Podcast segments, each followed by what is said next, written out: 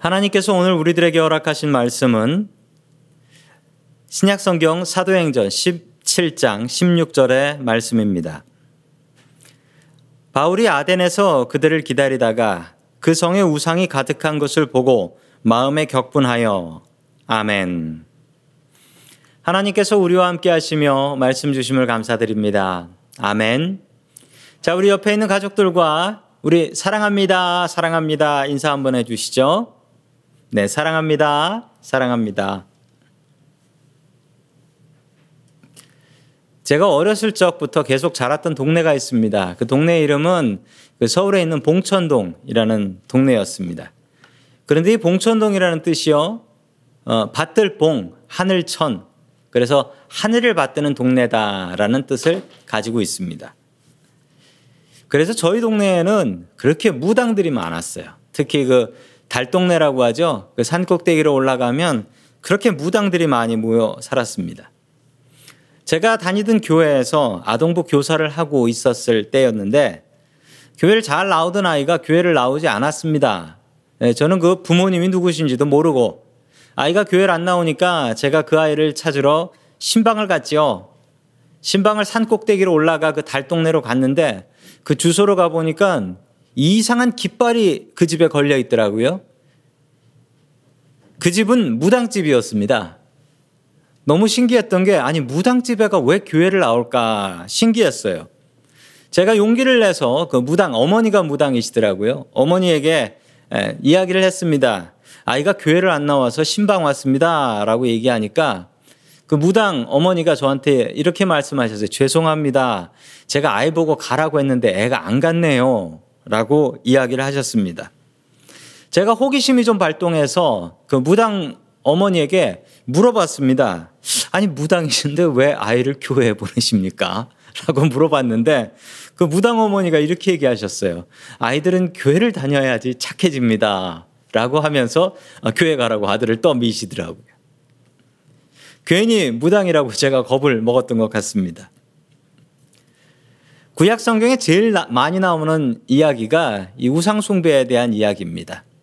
이스라엘 백성들이 끊임없이 우상 숭배를 했고 그것 때문에 벌 받게 되었죠. 아테네에 간 아, 바울도 우상 숭배가 가득한 이 아테네를 보게 됩니다. 바울은 어떻게 이 우상 숭배하는 도시에 전도를 하게 될까요? 첫 번째 하나님께서 우리들에게 주시는 말씀은 우상은 사람이 만든 것이다 라는 말씀입니다. 우상은 사람이 만든 것이다. 베레아에서 유대인에게 쫓겼던 바울은 돕는 이들의 도움으로 아테네로 먼저 도망가게 됩니다. 그리고 같이 선교 여행을 시작했던 신라와 자신의 일행들을 아테네에서 기다리고 기다리는 동안 아테네가 어떤 도시인지 여기저기 돌아다녀 보고 있었습니다. 그리고 발견한 것, 우리 사도행전 17장 16절 말씀 같이 봅니다. 시작. 바울은 아테네에서 그들을 기다리고 있는 동안에 온 도시가 우상으로 가득 차 있는 것을 보고 격분하였다. 아멘. 그리스는 관광이 유명합니다. 그리스 아테네에 가보신 분들은 거기에 수많은 동상들, 우상들, 그리고 신전들을 보시면서 야, 대단하다라고 감탄들을 많이 하셨다고 합니다. 그리스가 이 관광으로 많이 먹고 사는데요. 그리스 국내 총 생산 하는 양 GDP라고 하죠. GDP의 11.7%가 관광이라고 해요. 요즘 코로나 때문에 아주 많이 힘들다라고 합니다. 바울은 아레오바고라는 곳에서 아테네 사람들한테 어, 설교할 수 있는 기회가 주어집니다. 그리고 설교를 시작하는데요. 자, 우리 그 모습 사도행전 17장 23절에 잘 나오고 있습니다. 우리 같이 읽습니다. 시작. 내가 다니면서 여러분이 예배하는 대상을 살펴보는 가운데 알지 못하는 신에게라고 새긴 재단도 보았습니다. 그러므로 나는 여러분이 알지 못하고 예배하는 그 대상을 여러분에게 알려드리겠습니다. 아멘. 심지어 바울이 봤던 동상 중에는 이름 없는 우상에게, 이름도 없는 신에게라고 써져 있는 동상이 있었다라는 겁니다. 그리스 신화에는 여러 가지 우상들이 나오죠. 신들이 나오는데 그 신들로 다 소화가 안 돼서 혹시 이 중에 빠진 신이 있으면은 화나 가지고 저주 걸까봐 무서워서 알지도 못하는 신들에게라고 이름을 올려놓았던 것입니다. 여기서 우리가 알아야 될 사실이 있는데 우상들의 특징입니다.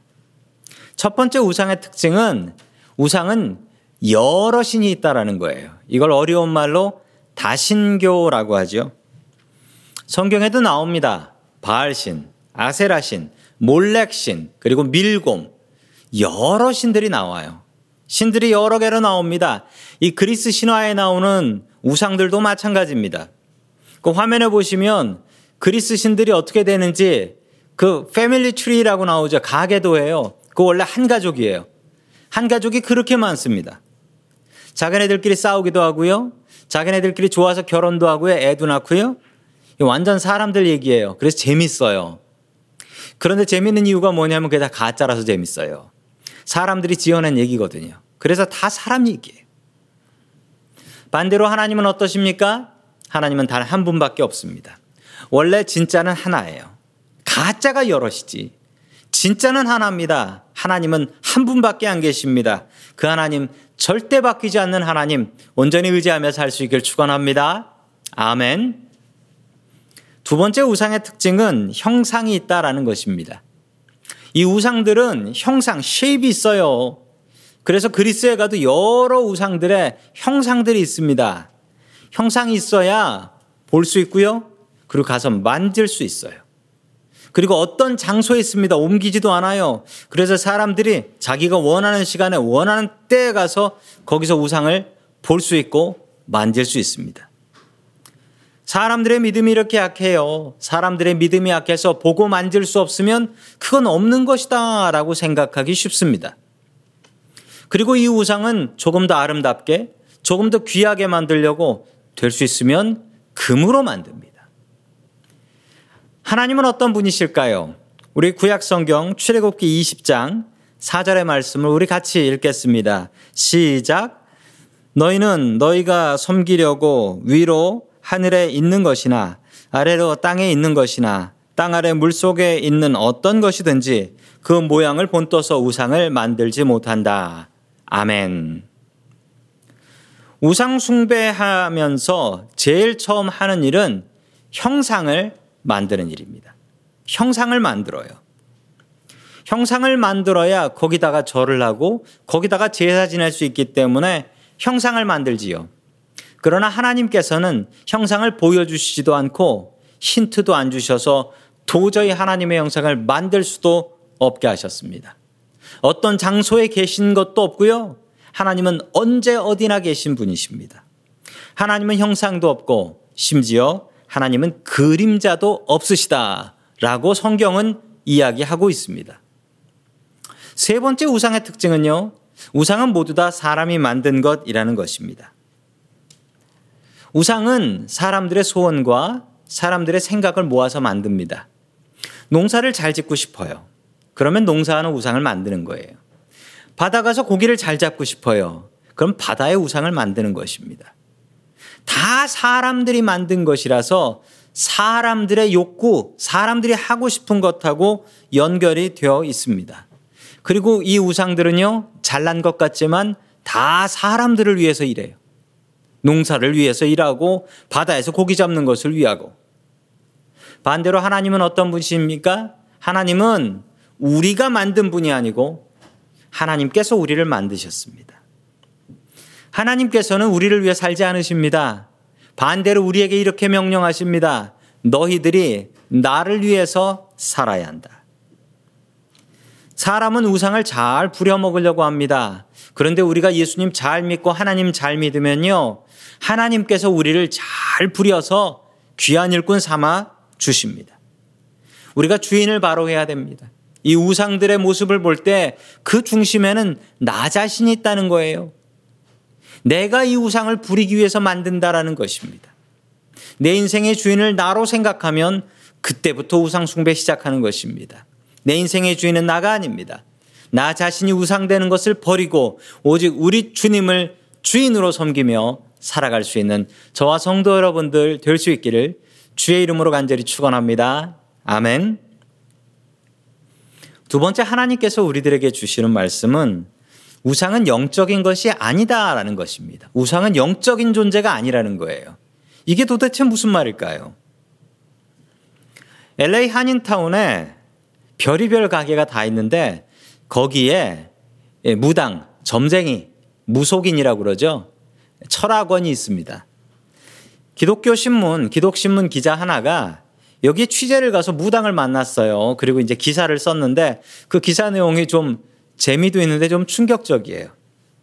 이분이 가서 솔직히 얘기했답니다. 저 기독교 신문 기자인데요. 손님 중에 교회 다니는 분들 오시나요? 라고 했더니 이 무당이 이렇게 얘기했습니다. 제 손님 중에 99%는 교회 다니는 사람일걸요? 교회 안 다니는 사람은 이런 거에 관심도 별로 없더라고요. 제 손님들 중에는 목사님들도 있습니다. 그리고 목사님들은 제가 오면 할인도 해드립니다. 어떤 목사님은 목회하다 지쳐서 선교사로 나가시는데 저한테 오셔서 어느 선교지로 가면 좋을지를 물어보셨습니다. 참 안타까운 얘기입니다. 선교지 나가는 걸 주님께 안 여쭤보고 무당한테 가서 물어봤대요. 그리고 이 기자가 마지막으로 이렇게 이 기자에게 이렇게 말씀을 하셨어요. 이 무당이 뭐라고 얘기했냐면 세상에 무당 말이 다 맞으면 세상에 가난한 무당이 어디 있습니까? 그냥 로또 사서 숫자 써서 긁어서 부자 되고 그리고 주식 사가지고 부자 되지 도대체 가난한 무당이 어디 있겠습니까? 이것도 다 장사예요. 교회 다니시는 분들은 그냥 믿음 굳게 해서 교회만 열심히 다녔으면 좋겠어요. 이렇게 말씀하셨답니다. 우리는 교회 다니면서도 다른 것을 의지합니다. 우상이란 무엇일까요? 하나님의 자리를 차지하는 것, 하나님 대신 의지하는 것, 이것이 우상입니다. 사람들은 왜 우상을 믿을까요? 우상은 우리의 불안을 먹고 삽니다. 무당의 이야기가 맞는지 안 맞는지 그 사람이 제대로 됐는지 아닌지도 모르지만 그 사람을 의지하려고 하는 이유는 바로 불안하기 때문입니다. 어느 무당이 이런 얘기를 했어요. 자기를 찾아오는 손님들을 속이는 것이 너무나 쉬운 일이라고. 왜 그렇게 쉽냐라고 물어보니까 일단 돈 들고 나한테 찾아온 사람은 믿으려고 작정한 사람이고 그리고 그 사람들의 공통점은 불안하다라는 거예요. 잘 되고 문제가 없는 사람은 안 온대요. 불안한 사람이 무당을 찾아간대요. 제대로 믿음 있는 사람은 우상을 찾지 않습니다. 우리가 하나님을 믿는데 그 믿음이 온전하고 그 믿음이 든든하면 다른 것을 의지하려고 하지 않습니다. 하나님이 든든한데 왜 다른 걸 의지해요? 여러분들에겐 이런 믿음이 있습니까? 이 코로나라는 시련 속에서도 하나님께서 나를 돌보신다? 하나님께서 나를 지키신다라는 믿음이 있습니까? 성도 여러분들에게 이 믿음이 있다면 우리는 그 믿음 위에 든든히 설 수 있고 다른 우상들을 의지하지 않는다라는 것입니다. 성도 여러분, 우리들은 우상숭배를 할까요? 안 할까요? 그러면 대부분의 분들은 이렇게 얘기하실 겁니다. 저는 우상숭배하지 않습니다. 제가 바알신을 섬기겠습니까? 아세라 신을 섬기겠습니까? 아니 제가 산에 가가지고 물 떠놓고 나무에다 절하고 하늘 보면서 별에다가 절하고 이런 일을 하겠습니까? 저 안 합니다. 저 우상 숭배 안 합니다. 라고 얘기합니다. 여러분, 그러나 우상을 다시 한번 생각해 보자면 우상은 하나님의 자리를 차지하는 것, 하나님 대신 의지하는 것이라고 말씀드렸습니다. 그렇다면 우리에게는 다른 형태의 우상이 있습니다. 우리가 우상을 생각할 때 우상이 귀신이다.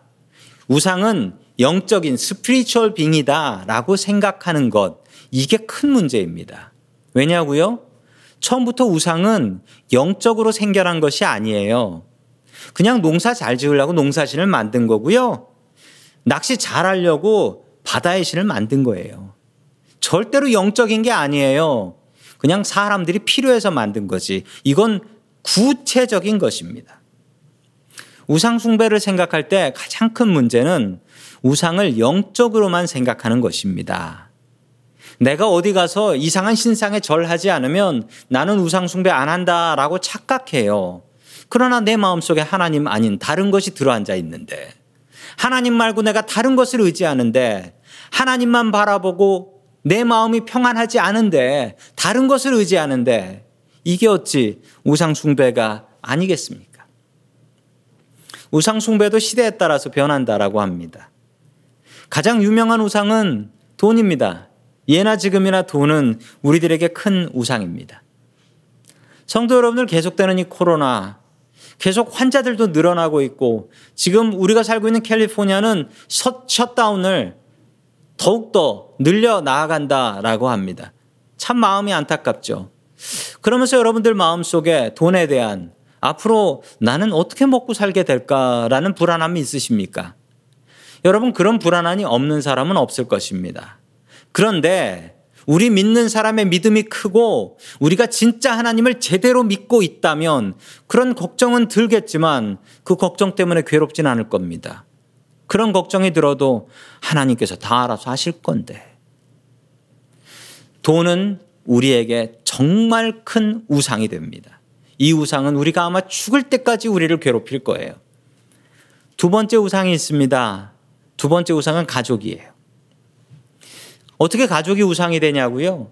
가족끼리 서로 의지하고 행복하게 사랑하며 사는 것은 하나님께서 원하시는 일입니다. 그런데 가족이 하나님의 자리를 차지해 버리기도 해요. 특히 한국 사람들은요, 자기 자식을 하나님인 듯 떠받듭니다. 자식을 위해서는 뭐든지 해요. 자식을 위해서는 이민도 오고요. 자식을 위해서라면 이사도 가고요. 자식을 위해서라면 무엇이든지 합니다. 한국 사회가 망하는 이유, 자식 우상 때문에 망한대요. 자식 우상 때문에. 예전에는 자식들 마음대로 낳고 열심히 낳아서 그냥 잘 키웠는데 지금은 모든 게 자식 중심이에요. 그리고 그것을 자식들이 알아요. 그리고 그렇지 않으면 가정이 무너지는 줄 알아요. 성도 여러분, 자식 중심으로 살다가 자식이 집 나가면 세상의 중심이 없어지는 거예요. 어떻게 사실 거예요? 여러분, 자식은, 우리의 가족은 사랑의 대상이지 우리의 인생의 중심이 될 수 없습니다. 세 번째 현대사회의 우상은 기술입니다. 인간은 기술을 우상으로 생각합니다. 기술을 우상으로 생각하며 기술이 세상을 정말 아름답고 그리고 기가 막히게 바꿀 거다라고 생각합니다. 그런데 성도 여러분, 기술이 세상을 그렇게 바꿉니까? 성경은 그렇게 오래되고 구닥다리 같은 책입니까? 그렇게 대단한 기술로 지금 인류는 이 코로나와 어떻게 싸워 나아가고 있습니까? 현재로는 아무 답도 찾지 못하고 우리 인간들이 이렇게 힘없구나라는 것을 인정하며 살 수밖에 없지 않습니까? 절대로 기술은 아무리 발달해도 하나님이 될 수 없습니다. 네 번째 가장 중요한 우상은 나입니다. 나 자신이 우상이 되는 거예요. 가장 큰 우상은 나예요. 하나님의 자리에 나를 놓습니다. 하나님이 주인 될 자리에 내가 들어갑니다. 내가 주인 돼서 살려고 하니까 하나님 뜻 의지하지 않고 다른 우상들을 의지하면서 사는 것입니다. 정말 중요한 것은 하나님이지 나가 아닙니다. 나 자신을 우상으로 삼지 마십시오. 몇 년 전 한국에서 이런 일이 있었습니다.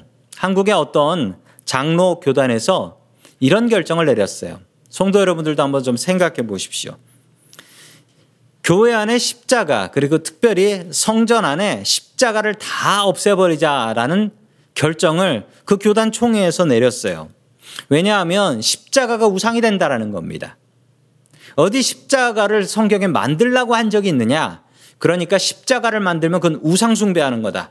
하나님께서는 어떤 형상도 만들지 말라고 했으니까 당장 교회에 있는 십자가부터 떼라. 그런 명령을 내렸습니다. 십자가는 괜찮은 걸까요? 교회에 십자가가 있는 것은 괜찮은 걸까요? 아니면 그 교단의 결정처럼 교회에도 십자가가 있으면 안 되는 것일까요?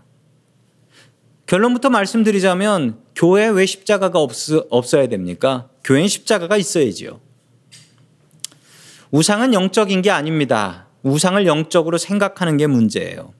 우상은 구체적인 것입니다. 하나님 대신 내 중심 차지하고 있는 그것이 나의 우상인 것입니다. 십자가를 하나님 자리에 대신 넣고 생각하시는 분이 있다면 그분은 우상 숭배하시는 겁니다. 그런데 십자가 때문에 하나님을 더 바라보게 되고 예수님을 더욱더 의지하게 된다면 그 사람에게는 십자가는 절대 우상이 될 수 없습니다. 어떤 사람이 산에 가서 나무에다가 절을 하고 기도를 합니다. 그러면 그 사람이 나무를 우상 숭배했기 때문에 산에 있는 나무를 다 뽑아버려야 됩니까? 그렇지 않지요? 나무가 무슨 죄입니까? 우상 숭배하는 그 사람이 문제인 거지. 우상 숭배는 그런 것입니다. 내가 하나님의 자리에 다른 것을 놓고 즐거워하는 것. 이것이 바로 우상입니다. 저는 십자가를 보면 예수님 생각합니다. 더욱더 주님의 뜻대로 살려고 노력합니다. 그런 사람에게 십자가는 절대로 우상이 될 수 없습니다. 십자가를 하나님이라고 생각하고 십자가를 의지하는 사람은 아마 그 사람은 우상숭배하는 것일 것입니다. 그런데 그런 분들이 여기 어디 있겠습니까? 십자가를 보면 더욱더 주님을 의지하지요. 그런 분들에게 십자가는 더욱더 주님께 인도하는 아름다운 도구가 되는 것입니다. 우리는 누구나 우상숭배를 하고 삽니다. 안 한다고 생각하지만 우리는 늘 우상숭배를 하며 살아갑니다. 내 마음의 중심에 무엇이 있나 생각해 보십시오. 잘 생각해 보시고 내 마음 속에 있는 다른 우상들을 내려버리시고 그 자리에 우리 주님을 주인으로 세우시는 저와 성도 여러분들 될 수 있기를 주의 이름으로 간절히 축원합니다. 아멘. 다 함께 기도드리겠습니다. 우리를 만드신 하나님 아버지 하루하루 주님의 은혜로 살게 하시니 감사드립니다. 계속되는 코로나 속에 우리들이 불안하고 우울해합니다. 우리들의 마음 속에 주님의 크심보다 세상의 걱정과 염려라는 우상이 더욱더 커나가는 것을 알며 이 시간 주님 앞에 회개합니다. 내 마음 속에 우상들이 있습니다. 재물의 우상, 가족의 우상, 기술의 우상, 나 자신의 우상들을 던져버리게 하시고 오직 주님만 의지하게 하여 주옵소서. 십자가의 주님만 바라보며 나아갈 수 있게 도와주시옵소서. 모든 말씀 예수님의 이름으로 기도드립니다. 아멘.